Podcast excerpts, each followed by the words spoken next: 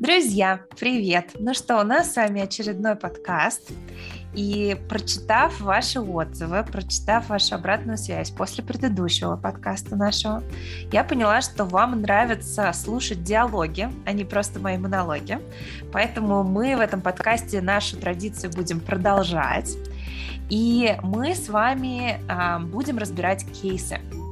В этот раз у меня предложение а, не просто поотвечать на вопрос, а поразбирать ваши кейсы. И мы а, перелопатили кучу ваших комментариев и теперь мы хотим а, взять конкретные ситуации и на эти ситуации посмотреть позиции методологии, а, которую мы практикуем в нашем институте нейроинтеграции, и попытаться а, дать какие-то рекомендации, которые, как мне кажется, могут быть полезны очень для многих. И на сегодня у нас будет тема со сменой работы. И нашу беседу, беседу со мной вместе мы будем вести это вдвоем, вместе с Анней Голубевой. Аня, привет, дорогая. Привет, Катя. Привет, ребята. Очень рада тебе. И сегодня мы будем с разных сторон вместе с ней смотреть на эту ситуацию. Аня является супервизором а, в нашем институте, очень опытным космонавтом, который прошла много-много спринтов, с которой вместе мы а, работаем над методологией. Так что, в общем, человек, который очень классно, мне кажется, будет дополнять мой взгляд на эту ситуацию.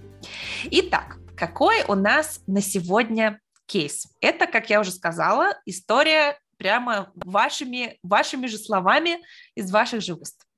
Звучит она следующим образом. Как решиться на изменения в жизни? Спойлер. Хочу уволиться. Работу не люблю. Понимаю, что устала. Понимаю, что не буду голодать, ибо есть нормальная накопленная подушка безопасности и работающий муж. Понимаю, что найду, найду работу, если захочу. Все понимаю, но решиться не могу. И здесь вопрос он такой про изменения в жизни и про изменение работы. Но мне кажется, вот смена работы – это такая важная метафора изменений в жизни – Эм, потому что очень часто мы эм, испытываем такой нерациональный страх изменений, как нам кажется, да, ну вот, ну, ёкарный бабай, ну почему бы и нет, ну нормально же, ничего, выживем, все, никто не с голоду не умрет. Тем не менее, эм, есть страх, который нас тормозит. Ань, как хочешь, можешь ты поделиться, что ты здесь замечаешь, что ты здесь думаешь, потом я, как хочешь. Ну, давай начну немножко.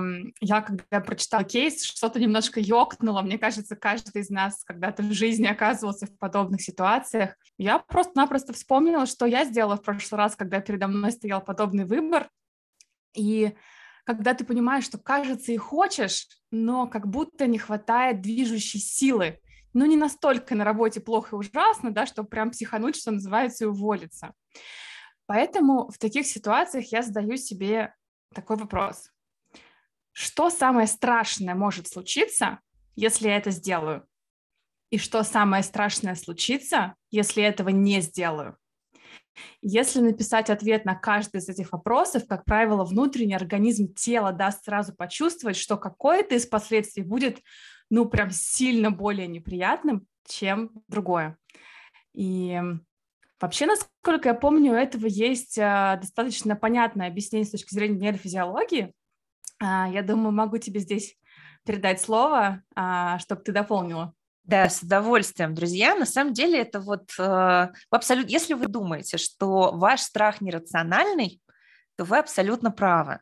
Вообще страх рациональным э, с точки зрения нейрофизиологии быть не может, потому что области, которые отвечают за страх, это не области нашего кортекса, это области подкорковые, эмоциональные, быстро э, принимающие решения, но как быстро, но не точно. У нас вот есть два варианта, да, быстро, но не точно, либо медленно, но тогда поточнее.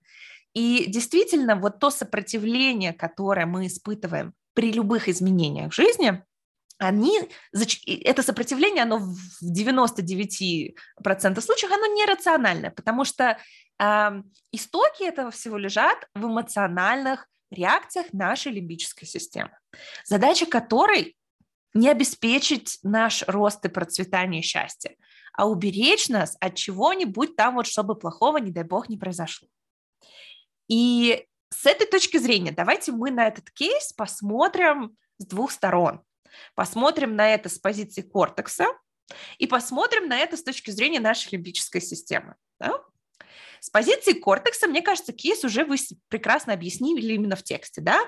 Я понимаю, что устала, понимаю, что голодать не буду, что нормально есть подушка безопасности, что если что захочу найти работу, найду, что вот это все – это история, рациональная история нашего кортекса. Вы ее нам хорошо передали. Спасибо. Но давайте мы сейчас на секундочку выключим наш кортекс и посмотрим, какую же информацию по поводу этого нам может давать наша эмоциональная лимбическая система во главе с нашей вахтершей амигдалой. И, как мне кажется, там нечто подобное. Ну, конечно, голосом оно не говорит, потому что все наши вербальные центры находятся в кортексе, но попытаемся перевести с языка эмоций этой области мозга на русский, вот это будет звучать, наверное, как-то так. Значит так, вот есть эта работа, я на ней работаю уже 10 лет. И как бы до сих пор все живы, до сих пор все нормально. Вот чего ты лезешь, зачем тебе что-то менять, если есть ситуация, в которой мы выживали все эти 10 лет, мы живы. Вот главное, что мы живы, чего ты дергаешь, куда ты рыпаешься. Ты же не знаешь, ты не знаешь все, всех сценариев, правильно? Может произойти все, что угодно. Вон есть Люся с 85-го подъезда, вот, она, значит, э, ушла с работы, а потом ей на голову упал кирпич. Откуда ты знаешь, с тобой может произойти что-то подобное? И э, вот это такой немножко, конечно, утрированный э, диалог нашей лимбической системы. Она пытается защитить нас от изменений, потому что изменения – это всегда история с непредсказуемостью. И, может быть, Аня, у тебя тоже есть какие-то аргументы со стороны нашей э, лимбической системы, которыми хочется добавить. Что ты думаешь, еще может она тут подзакинуть? Я прям заслушалась. У тебя так классно получается вживаться в роль лимбической системы, что даже не знаю, что тут дополнить. Единственное, что я подумала, наверное, стоит ребятам, э, может быть, немножко объяснить, что такое кортекс и почему они так спорят с амигдалой. А, кортекс — это более современная структура мозга, которая наиболее, наверное, развита у млекопитающих и, в частности, у человеков, у людей. А, и она отвечает в первую очередь за абстрактное мышление, за стратегическое планирование, за принятие сложных решений, за все, что мы называем такой вот человечностью. По сути, вот это все кортекс. Действительно, это более новая структура, более энергозатратная и, к сожалению, чуть более медленная, чем лимбическая система, которую так сейчас ярко изобразила Катя. И поэтому действительно лимбическая система при решении а, таких сложных задач жизненных, конечно же, выигрывает у кортекса. Да, вот вахтерша амигдала в ядре нашей лимбической системы она а, у нас быстрая, и она очень быстро принимает решения. Но вот один из примеров, у нас э, наши центры памяти, они там поблизости находятся с э, амигдалой, и там, например, хранится информация, которая вот прям с рождения у нас уже есть. Например, даже маленький ребенок, который никогда в жизни не видел змей, он будет бояться змей. То есть если он увидит объект, который примерно по очертаниям похож на змею, то есть вот, не знаю, если бросить там двухлетнего ребенка резиновой змеей, который до этого, то есть змея его никогда в жизни не кусала, ничего, он отпрыгнет в сторону. А, то есть у нас есть определенные уже встроенные, очень быстро действующие а, системы распознавания потенциальных угроз, которые срабатывают на уровне нашей лимбической системы. И она очень мощная, потому что к нашей лимбической системе прикреплено огромное количество важных структур, которые, в частности, отвечают за гормональное регулирование, за то, что касается управления состоянием нашего тела. То есть, например, когда вам становится страшно, вы наверняка знаете, у вас сердце начинает разгоняться и так далее, потому что в лимбической системе у нее там поблизости есть э, дружбаны в, в нашей гормональной системе, который может там тоже кнопочку нажать. И вот все, что с вами происходит, когда вы говорите «я не могу решиться», и это про сопротивление вашей мощной, натренированной лимбической системе, которой, в общем-то, надо сказать спасибо, без нее мы бы с вами сейчас не слушали и не записывали бы этот подкаст. Но это тут мы поняли, да, то есть откуда ноги растут, и зачастую у всех нерациональных поведенческих конструкций ноги растут из лимбической системы, из наших подпорков структуры. Спасибо им большое за это. Что с этим делать? Аня, у тебя вот была прекрасная э, рекомендация, я ее хочу еще раз подчеркнуть, да, что будет, если я это сделаю? что самое худшее, вот давайте нарисуйте, ну, реальный, но при этом вот самый плохой вариант, который развития событий. А здесь, наверное, я бы хотела добавить, что да, вопрос это все классно, и кажется, что даже после такого рассмотрения этих двух сценариев может быть понятно, что а, оставаться на месте все-таки невозможно, и даже амигдала, возможно, здесь уже наконец-то с нами согласится, и мы будем с ней работать как одна команда. При этом все равно, как же понять, что же делать? У нас э, еще со времен космической команды есть такая классная штука, такой подход, можно сказать, мы называем его авантюра. А, это такое маленькое приключение, это что-то, что вы хотите попробовать, не ожидая положительного результата. То есть это что-то такое, что вы сделаете, и просто чтобы, ну, как бы собрать информацию, такая рекогносцировка. Если все получится, здорово. Если нет, ну, это тоже классный опыт, вы просто получили новую информацию. И что здесь можно предложить? А, как вариант, попробуйте представить, какое маленькое действие вы можете совершить в рамках своей цели уйти с работы, чтобы ну, прощупать почву, как вы можете поэкспериментировать, на какую авантюру вы можете решиться – чтобы понять, как же вам в дальнейшем действовать, и опять же, чтобы подготовить почву, и вам было немножко спокойнее принять это решение.